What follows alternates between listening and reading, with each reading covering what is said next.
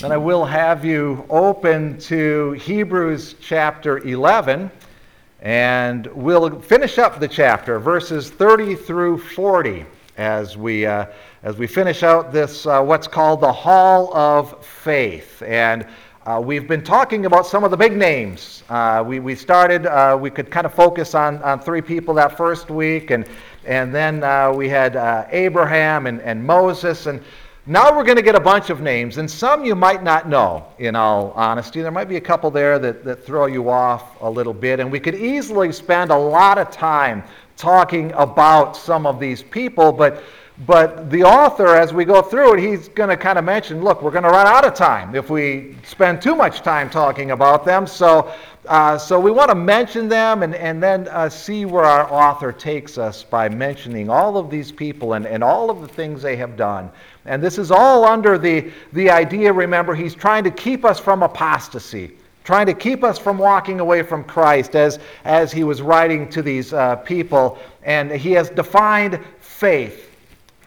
And he did that in verse 1. If you remember, go back to verse 1. He's the faith, the assurance of things hoped for, the conviction of things not seen. And he's showing us what that looks like in the lives of many of these Old Testament people. And so we're going to get a bunch of them today and a bunch of things that have happened. So let me read Hebrews chapter 11, beginning at verse 30. By faith, the walls of Jericho fell down after they had been encircled for 7 days. By faith, Rahab the prostitute did not perish with those who were disobedient, because she had given a friendly welcome to the spies.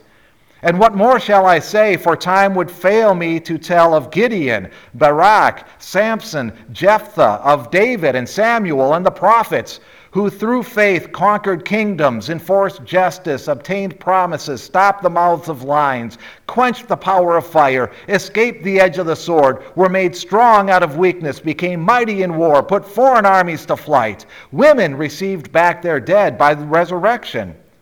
Some were tortured, refusing to accept release so that they might rise again to a better life. Others suffered mocking and flogging and even chains and imprisonment. They were stoned. They were sawn in two. They were killed with the sword. They went about in skins of sheep and goats, destitute, afflicted, mistreated, of whom the world was not worthy, wandering about in deserts and mountains and in dens and caves of the earth. And all these, though commended through their faith, did not receive what was promised, since God had provided something better for us, that apart from us they should not be made perfect. The word of the Lord. Let's pray.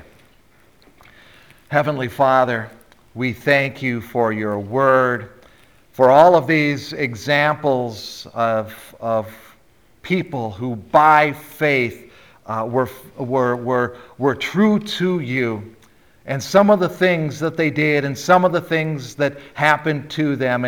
And we pray that as we look at your word, you will speak to our hearts. And we do pray this in Jesus' name. Amen. Well, you look at this passage here and just the way this chapter's been laid out. You know, we threw out some big names early. There was Abel and then Noah built the ark, you know, and Abraham and Moses, and it was kind of like these fireworks, you know, going up, you know, poof, look at that one, that's great, look what Noah did, and Abraham and Moses. But when you're at a fireworks show, and I'm stealing this from someone else, but there's always that finale. We're just like boom, boom, boom, boom, and you know things are happening, and they, you know, just fireworks are going up, and what's impressive is not only that you've got these fireworks, but just the number of them and everything that's happening, and that's kind of what our author does here. It ends with this of this chapter anyhow. It ends with just this finale of names and deeds and things that have happened, and it's impressive. And again, I've say this probably too often for some of you, but we have to remember our writer is writing to first century Jewish Christians, and they're being tempted back into Judaism or some form of it, And so when he mentions these Old Testament people, they know the Old Testament really well, perhaps better than we do. And so some of these names that seem a little mysterious to us, they know where to find them anyhow, and they know who they are. And so he gives us these heroes of faith and shows us something about them that they too are.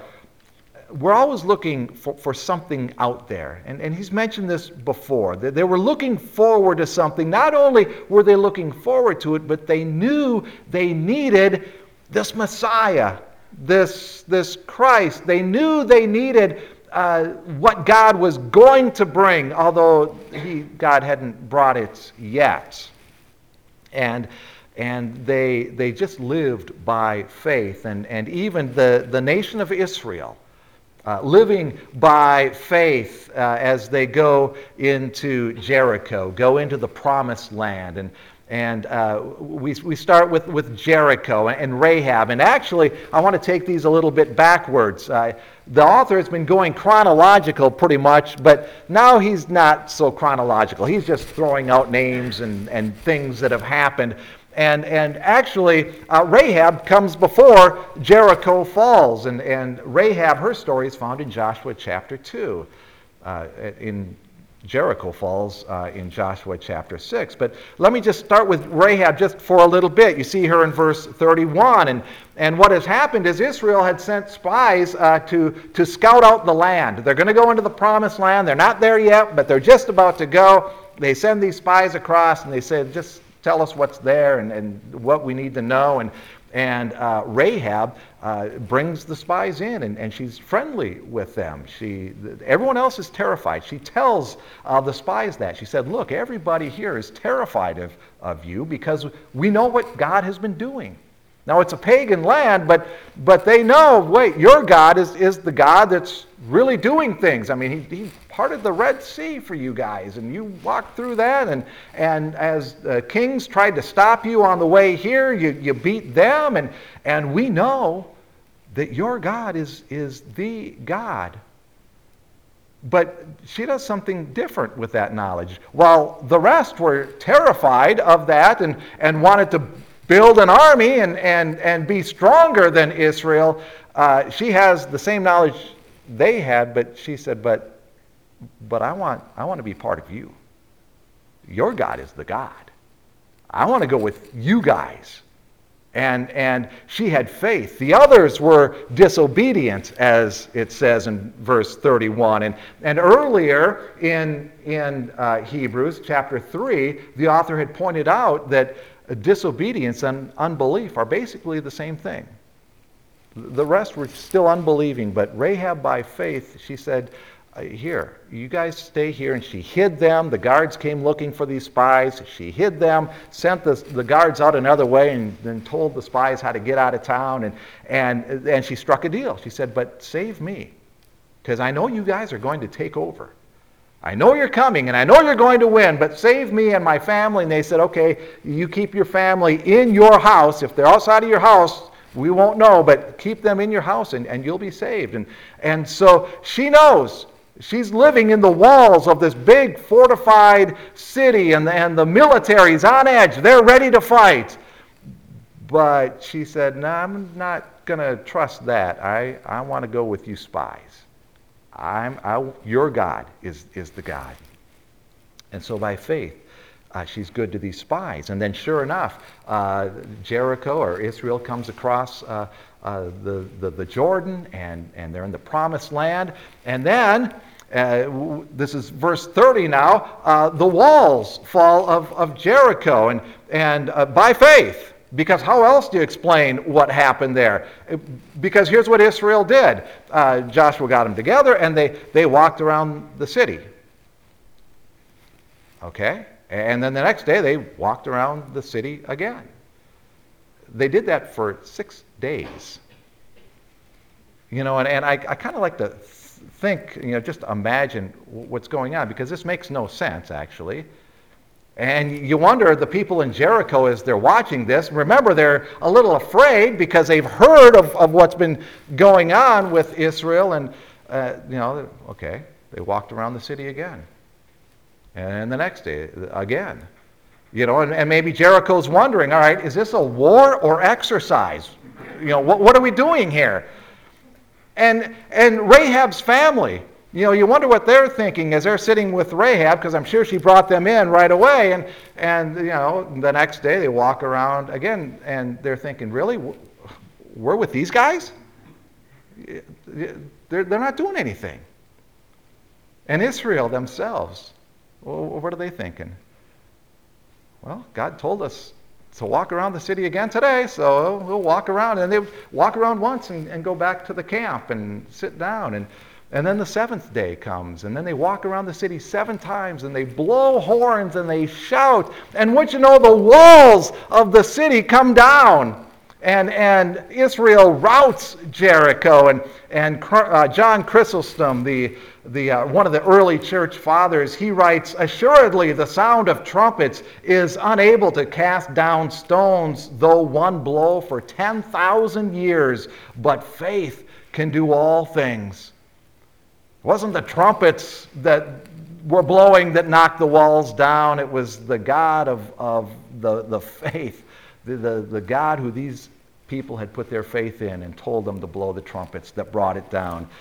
French theologian by the name of Spick, he was in the 1900s, faith, and I quote, "is not concerned with means. It achieves its objectives because God intervenes for its vindication." God is working in this. And once again, Israel outmanned. There's this big fortified city. Israel blows some horns and shouts, and the walls come down. And then the author says, and I'm going to run out of time if I keep talking about these people. In verse 32, he said, "What more shall I say? Time's going to fail me. Of Gideon, Barak, Samson, Jephthah, David, Samuel, and the prophets." He didn't even try to get into all the prophets. Look, there's so many of them. And like I said, a lot of the first century Jewish people would have known some of these. But let me just very quickly run through some of them. Judges is where we find Gideon, Barak, Samson, and Jephthah.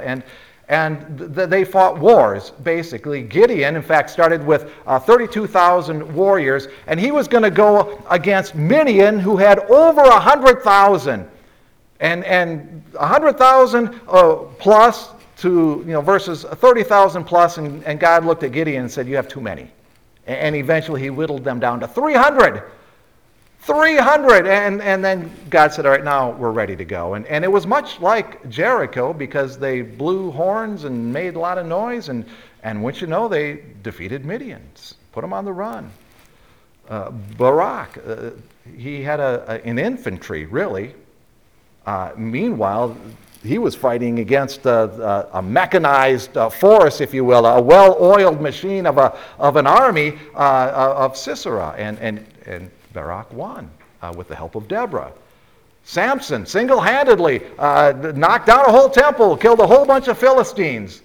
Jephthah outmanned, defeats Amorites and Ammonites, and David. We all know the story of David and Goliath, or most of us do. David's so small he can't even wear a suit of armor, and God said, "I don't care, take a slingshot and go," and he does, and he beats this big giant, and then he establishes the kingdom. There's Samuel, and Samuel too was up against the Philistines. And much the same way, Samuel really didn't have a great army he was working with, but it didn't matter because God confused all the Philistines. They started fighting among themselves, and Samson wins. And the army, I should say God, wins. The prophets, like I said, he doesn't even try to get into the prophets. They were continually threatened as they would speak the truth. And they were continually proven right, and there was often this double fulfillment in their prophecies. There was an immediate prophecy to show that, yeah, you see, this is a real prophet. And then there was this kind of out-there prophecy that was talking about this Messiah that was to come. And that was still out there. But he talks about these people and then some of the things that were accomplished by faith in verses 33 through 35. And as you read through some of these things, some of the names you will recognize, or I shouldn't say the names, but you can say, I see what this guy did. If they conquered kingdoms, and David conquered kingdoms, and as well as many others. Enforced justice, and we see the prophets doing that. Obtained promises, stopped the mouths of lions, quenched the power of fire, escaped the edge of the sword, And as I said, you think of, Daniel. Yeah, that's right, Daniel. There was lions there, and Shadrach and Meshach and Abednego in the Old Testament, and, thrown in fire. Esther, you might recognize her in some of that. Elijah and Elisha brought back a couple of young men from the dead and returned them to their mothers. And there's just so much. He can't even mention it all. I can't mention all the names and all the things that were done. But what he does remind us of is that here are all of these people and nations that were at one time outnumbered, outmanned, outsized, outfortified. It looked like they had no chance of victory. And yet, they won. They were victorious because they had this faith that was grounded in God, and this faith that is effective because God works through faith. And God was working this way in their lives so that they could see God at work. They could say, this is great. This is God in all of his glory, and he's working and doing things that seem impossible. And when they see that, it changed who they were. See, the more faith is strengthened, the less likely you are to apostatize. And that's what the author is getting at here. He said, look, these guys, they had this great faith, and they did all of these things. It reminds me a little bit of Psalm 105, where the psalmist writes, "Seek the Lord and his strength. Seek his presence continually. Remember the wondrous works that he has done, his miracles, and the judgments he uttered." Remember what God has done. And a lot of times in our lives, we need to just stop and think, remember when God got me through some pretty difficult places? Some things where I thought, well, this is just never going to end good. Things that seemed impossible, and God got us through that. It's also a good idea, I always think, to read of some of these saints down through history of they were just outnumbered. They were in a place where it seemed like they couldn't win. And then how God changed their lives in the midst of all of that. And it's important for the readers here and for us to see that God is in complete control, and he's completely trustworthy. Because when you live a life of faith, it's not necessarily, if I can use this phrase again, it's not necessarily your best life now. A life of faith can still be a life of struggle. There can still be some things that come up, and that's where the author goes next. If you notice, at the end of verse 35 and through verse 38, look what happened to some of these people then.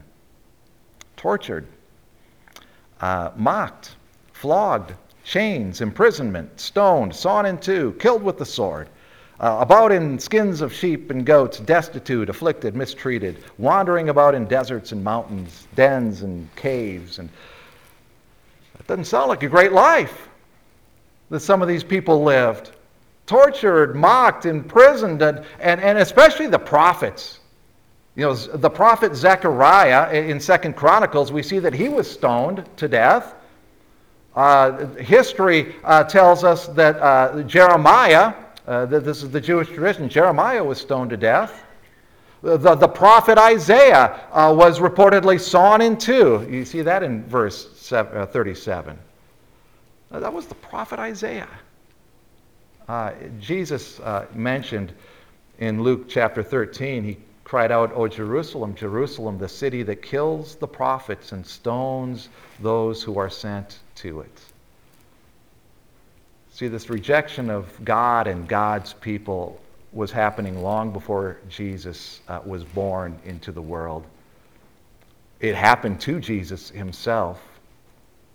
It's been happening down through history. Some I know have read Fox's Book of Martyrs, which can be a little unsettling at times, but just these stories of what believers have gone through in maintaining their faith in God and holding on to the truth of God.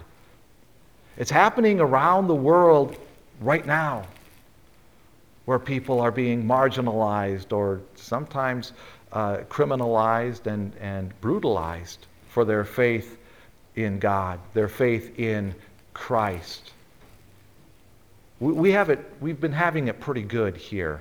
We can meet and worship and praise, and we don't have to worry about somebody coming in and telling us this is illegal.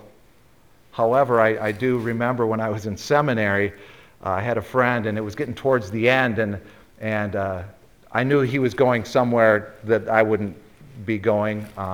We were kind of going to go our different directions, and I remember saying to him, "Well, it might be a while before we see each other." And he kind of chuckled and said, "Well, maybe we'll both end up in the same prison when we're preaching through Romans chapter 1." And we kind of laughed about it, but the more I live life now, the more I realize, you know what, if I do preach Romans chapter 1 at some point in my lifetime, I might end up in prison. You know, that's just the way the world is going right now, and it really wouldn't surprise me if that were to happen. If I were to preach Romans chapter 1 as it's really written, not with some exegetical gymnastics and imagination and make it say something else. It's how the world is. And it shouldn't surprise us. One theologian writes, these indignities depicts, and I'm quoting, depicts the fierce hatred of the unbelieving world in its guilty hostility to the truth. And that's the way the world has been. We've been insulated, and praise God, we've been somewhat insulated. But things change. But I also want to notice two phrases in all of that. In verse 35, there was a phrase that they might rise again to a better life. And in verse 38, they were those of whom the world was not worthy.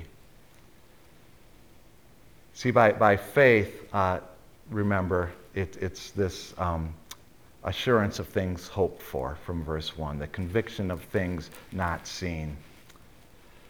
Jesus would preach in Matthew chapter 5, the Sermon on the Mount.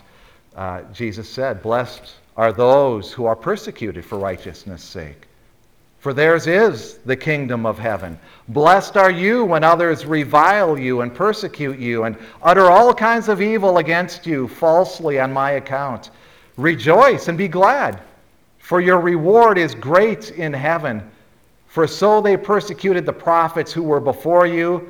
You are the salt of the earth, but if salt has lost its taste, how shall its saltiness be restored? It is no longer good for anyone except to be thrown out and trampled under the people's feet."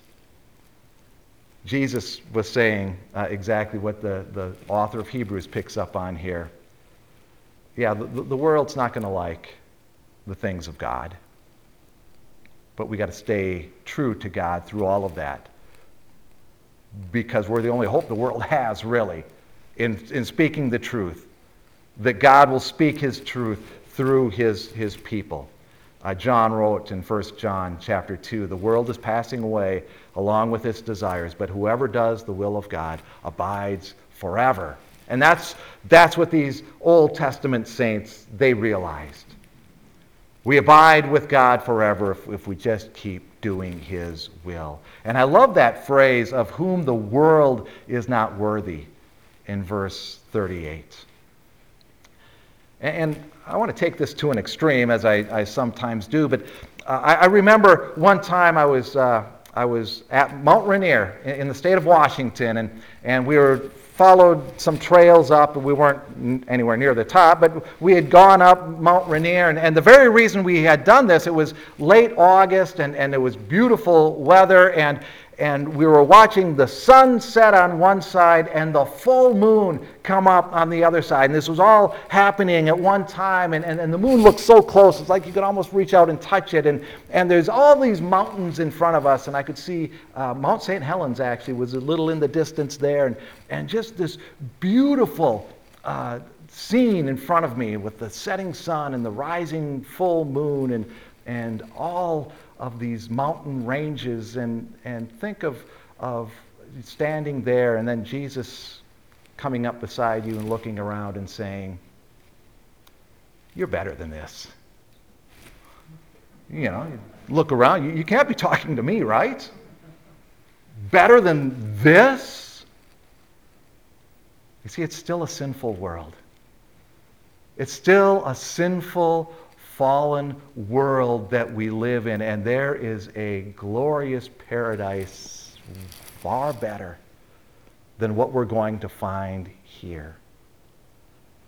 And when you think about that, it can't make us arrogant, but it just humbles us to think God's got something better than the best I can think of in this world, because the world is still fallen.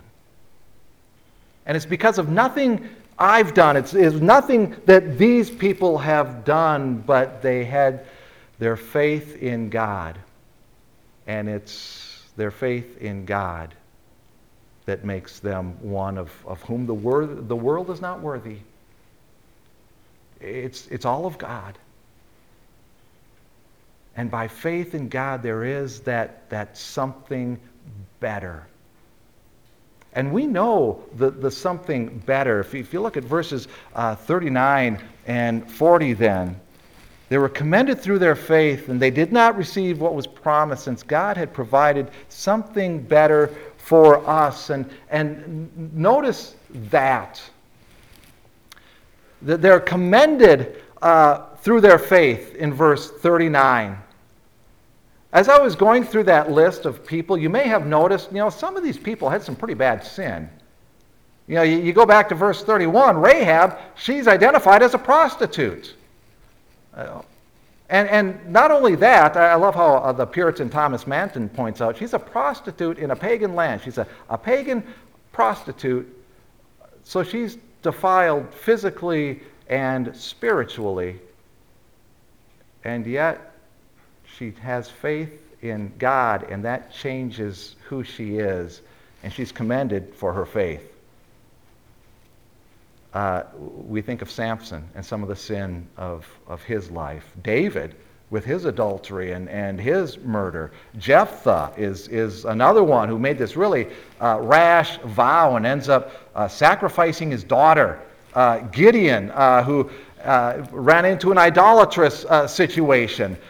John Calvin writes, "In all the saints, something reprehensible is ever to be found, yet faith, though halting and imperfect, is still approved by God." See, we never take our grace for granted, but we never need to despair that God is going to overlook faith in Him. We try to keep ourselves from sin, but we know we have that advocate. We know we have Christ, and if our faith is in Him, we know that God is never going to overlook our faith. You see, and they had faith. Even though they didn't receive what was promised, it says they were looking for something better. And what is the author of Hebrews? I've mentioned this time and time again. What has he been going at over and over through this whole book, pretty much? Jesus is better. He's better than the angels. He's better than Moses. He's better than Abraham. He's better than the high priest. He's better than all the sacrifices. He's the perfect sacrifice. Jesus is better. Jesus is better. He's been going at that this whole time. And here he comes back to that idea, since God has provided something better for us. They didn't know Jesus by name. They just knew something was coming.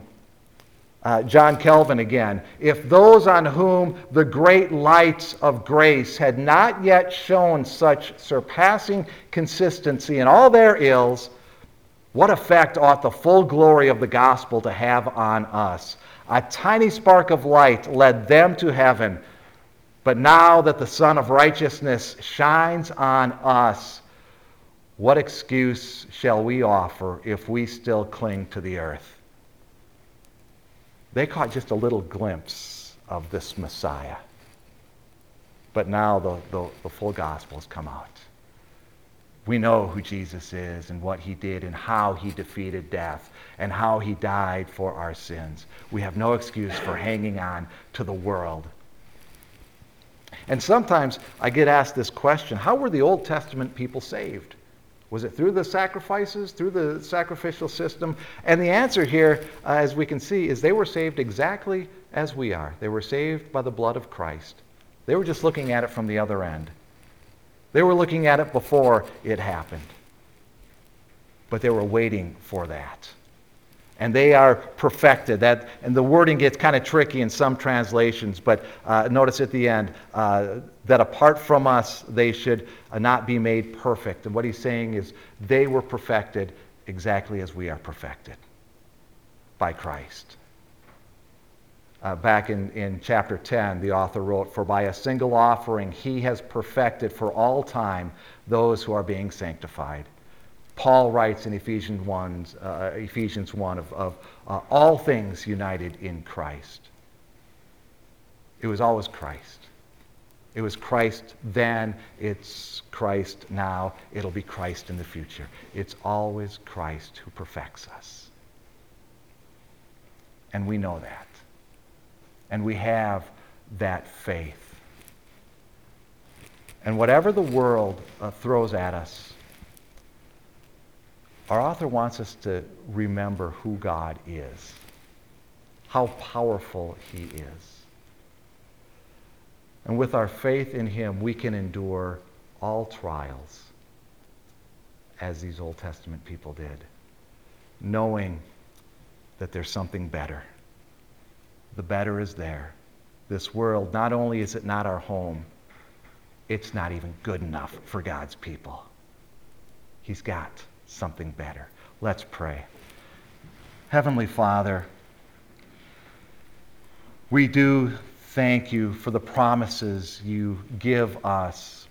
We thank you for the great people of faith you had walked before us that saw who you were and endured all things to stay faithful to you and your word and your promises, and that they are rewarded for their faith. We ask that you strengthen our faith through all things. Whatever this world may come at us with, that we will be true to you and hang on to our faith, though we sometimes falter in our sin. Strengthen us in your forgiveness that we have in Christ, that we may continually walk in your way, doing your will for your glory. Through Jesus Christ, amen. And then if you do want to stand, and we will sing the doxology.